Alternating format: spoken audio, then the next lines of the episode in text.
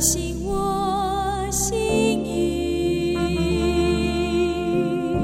使我能想你。神啊，你的意念向我何等宝贵，其数何等众多。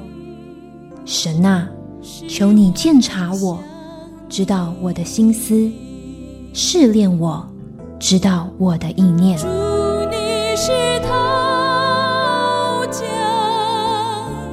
欢迎收听由徐坤静牧师为您主持的《清醒的心》。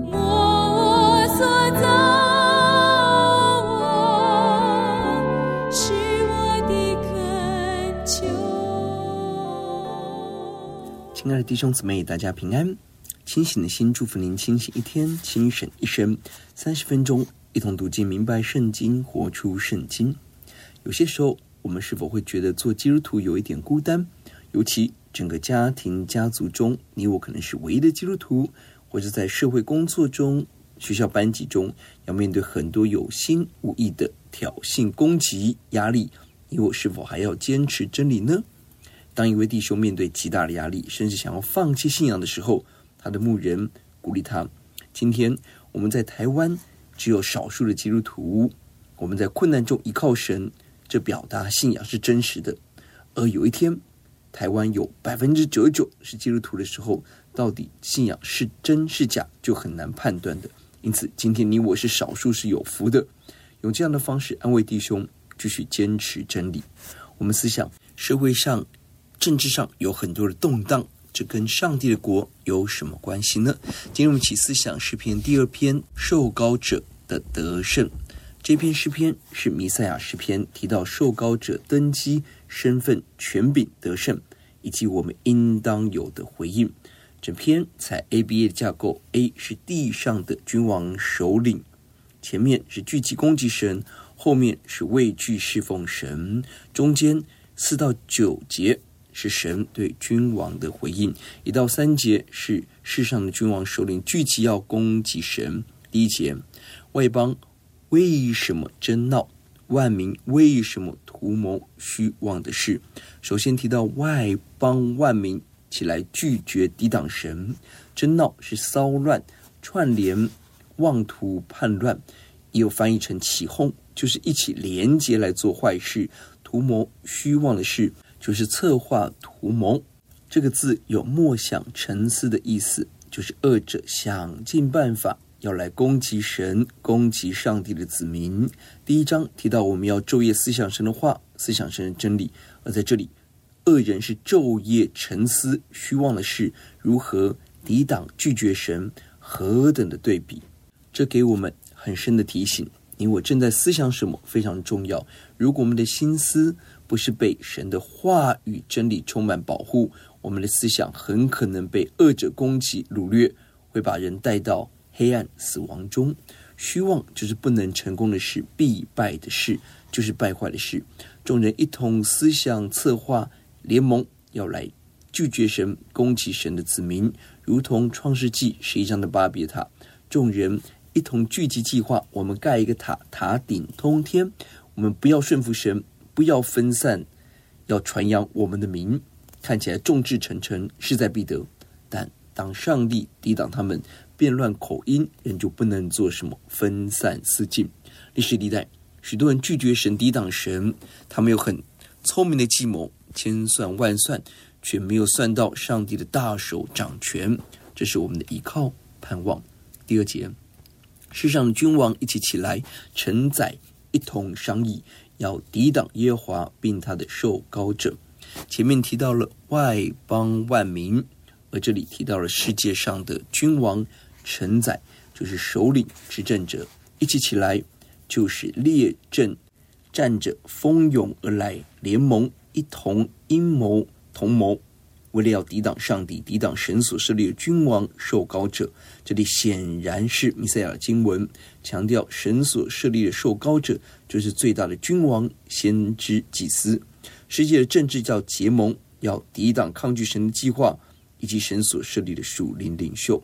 从创世三章十五节开始，我们看到两个阵营的征战：蛇的后裔和女人的后裔彼此相争。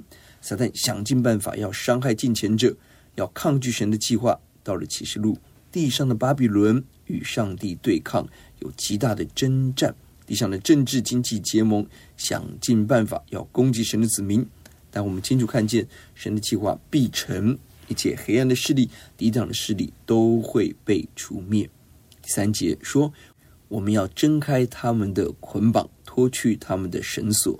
地上的万民首领君王抵挡神，以为神给人捆绑限制不自由，因此主张我们脱离神才是自由，离开神的话才有智慧，离开神的管理才脱离囚禁捆锁。这些都是撒旦的伎俩，让人恨神，抵挡真理，拒绝神的管理。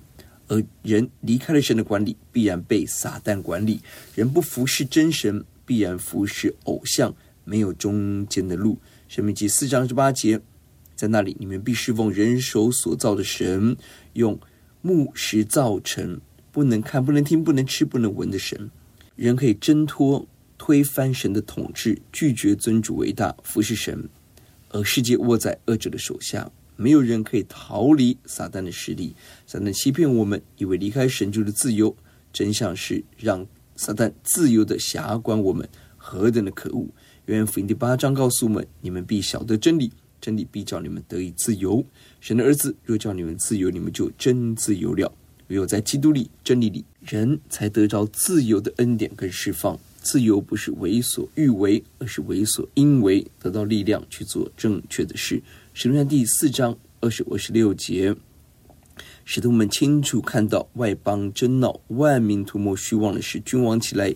抵挡主的受膏者，使徒们看到人们拒绝耶稣，印证了诗篇这里的预言：人抗拒上帝的受膏者，但耶稣掌权，神的工作得胜，必然临到。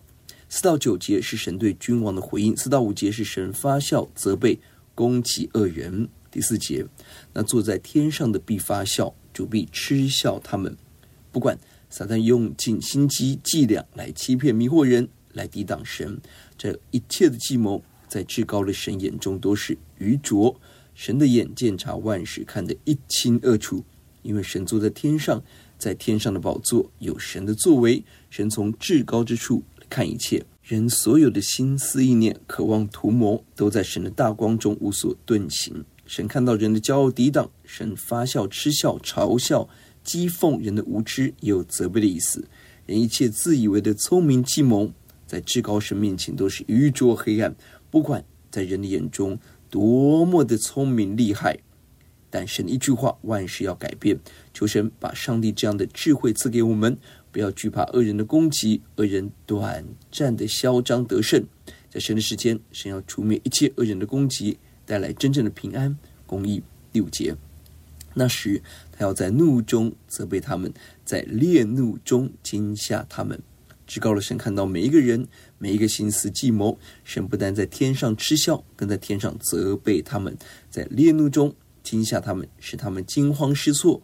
这是神对悖逆的君王所施行的刑罚。神是至高的神，以公义判断一切，没有任何人事物能够抵挡神。当我们面对恶人的攻击，不要惧怕，神正掌权。如果我们自己做恶事抵挡神，千万不要以为神不知不检查。这是错误的。你我的每一个心思意念都要向神交账，求主使我们交的时候坦然无惧。六到九节是神设立受膏者。第六节说：“我已经立我的君在西安我的圣山上了。”上帝不但要刑罚恶人，更积极神设立真正的君王，永恒的君王在西安神的圣山上。这个君王一方面指的是大卫的国度，大卫是神所拣选，在耶路撒冷。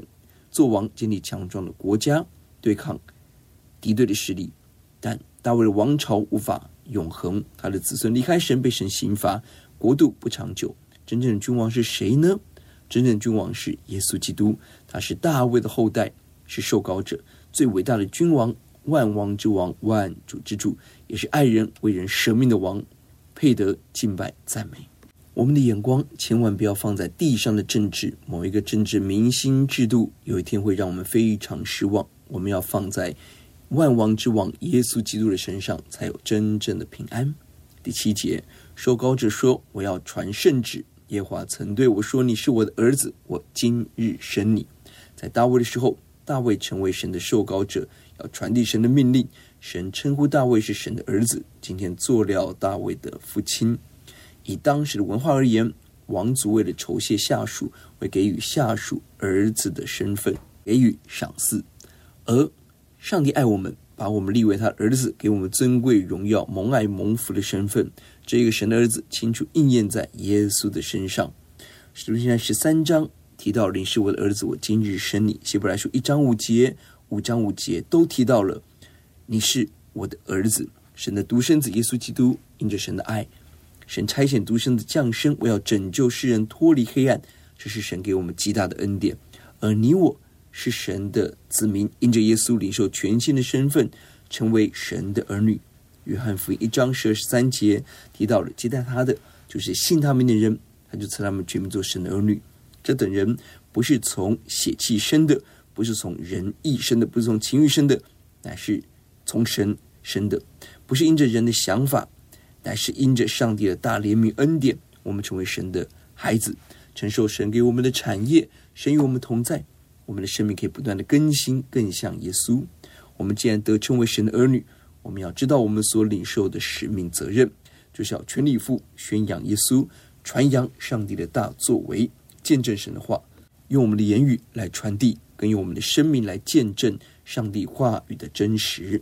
有一段时间，我们思想神奇妙的拣选和奇妙的爱。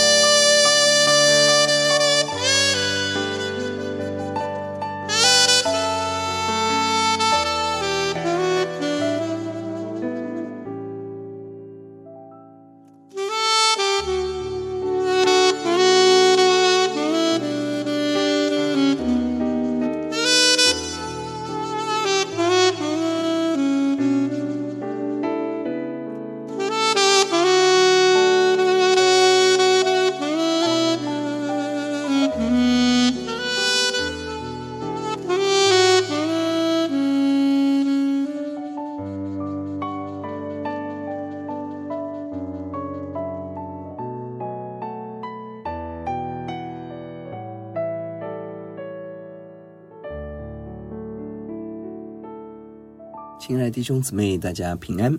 我们继续思想诗篇第二篇，受高者的得胜。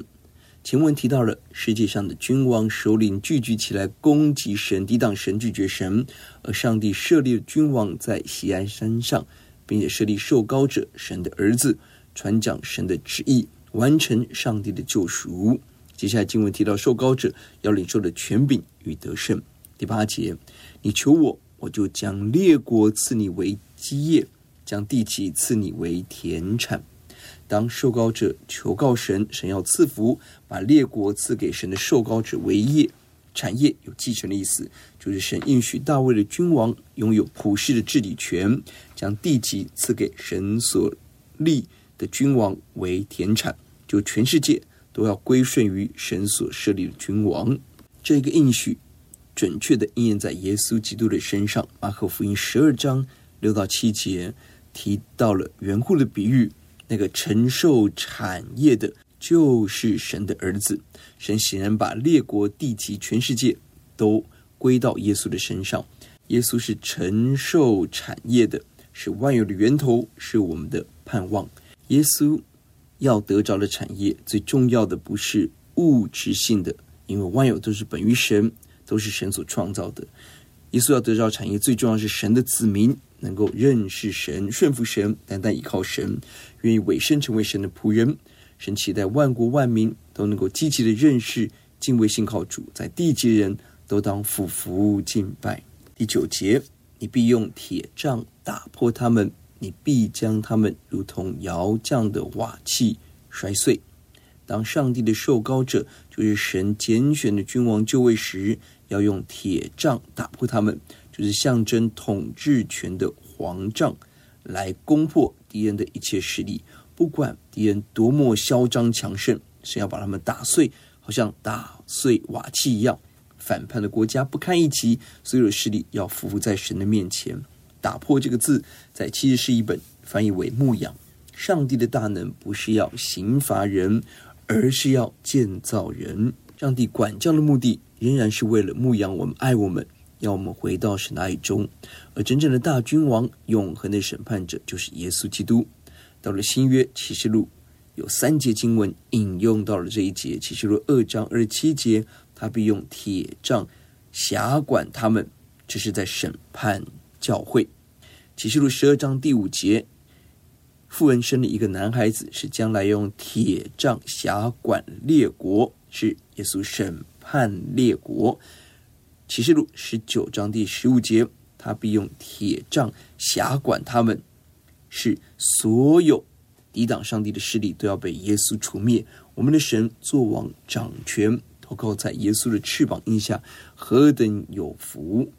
因此，我们看到整个诗篇中间四到九节，提醒我们：神嗤笑人的攻击，在烈怒中责备人。神设立了君王在西安神的圣山上，受膏者跟神有亲密的父子关系，神把产业赐下，把列国赐给受膏者为业，最远的地极都要归顺，一些抵挡神的都要被打碎。神帮助我们起来认识神，顺服神。十到十二节是地上君王首领应当有的醒悟回应。第十节，现在你们君王应当醒悟，你们世上的审判官该受管教。一到三节是地上的君王。抗拒永恒君王的权柄，四到九节是永恒君王掌权要带来的得胜。最后一段十到十二节是地上君王应当如何回应天上的君王。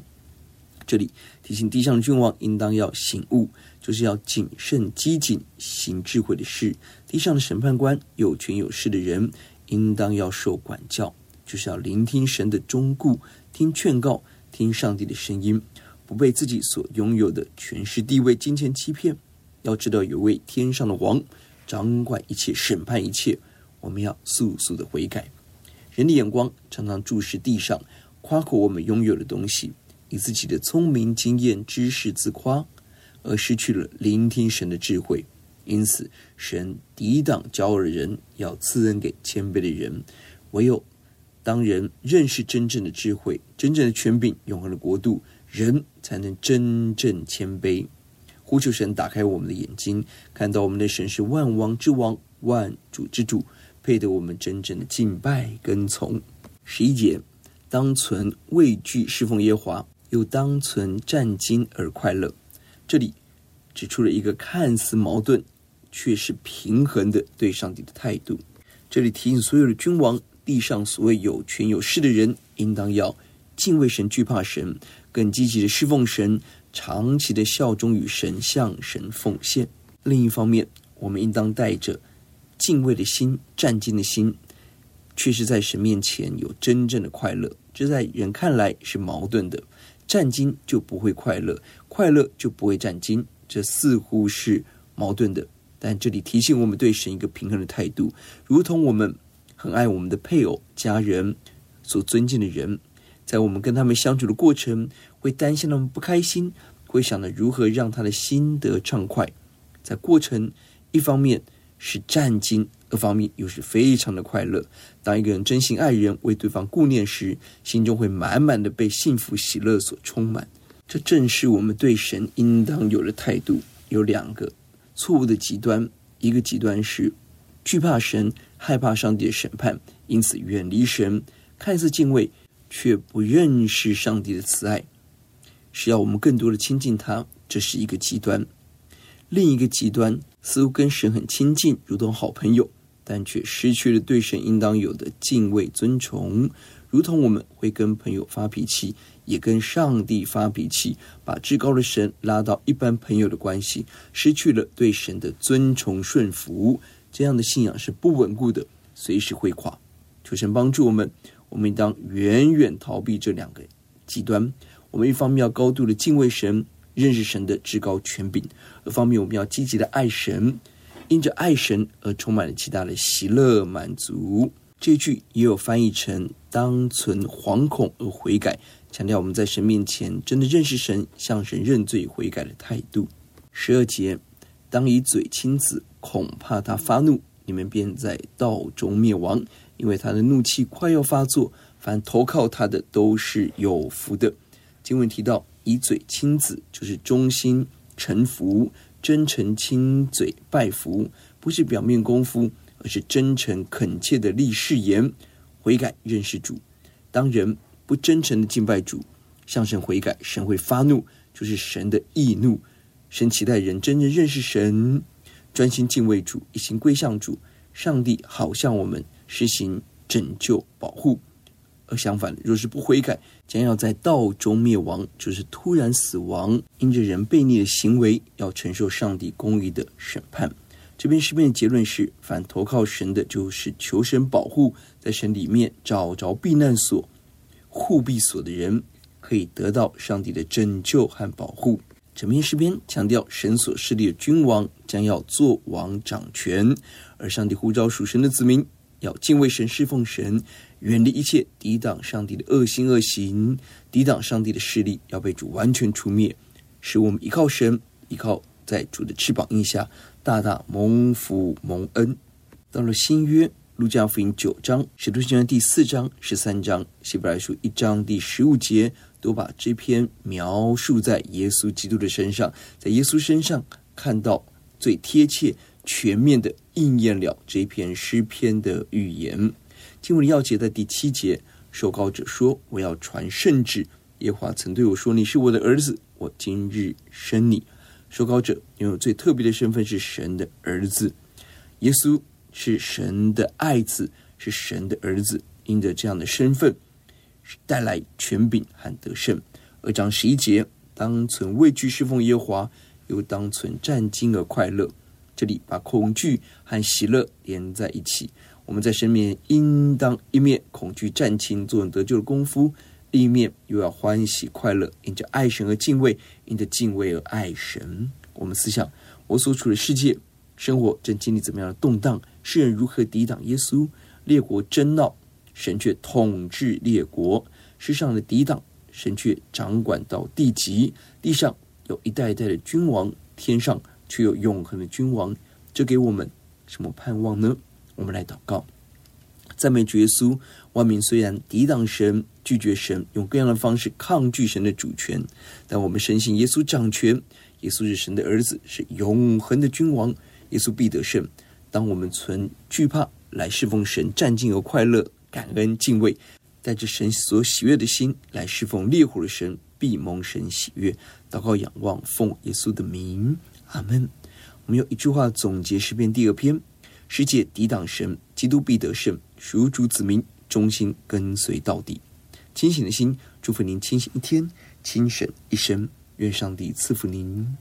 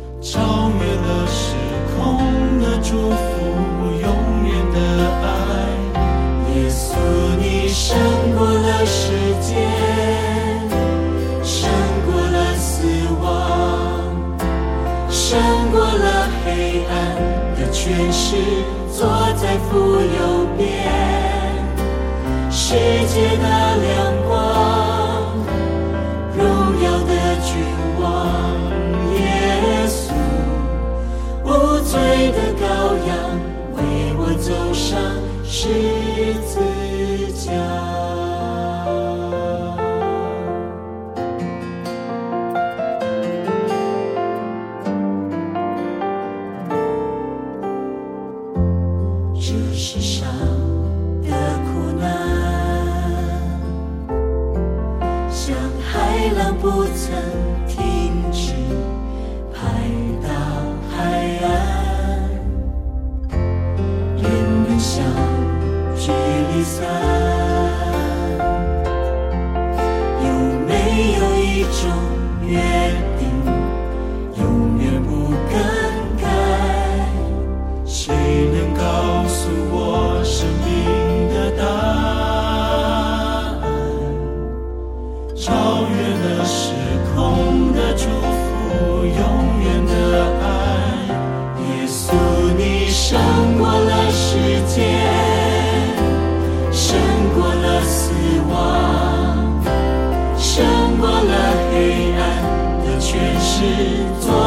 复又变世界的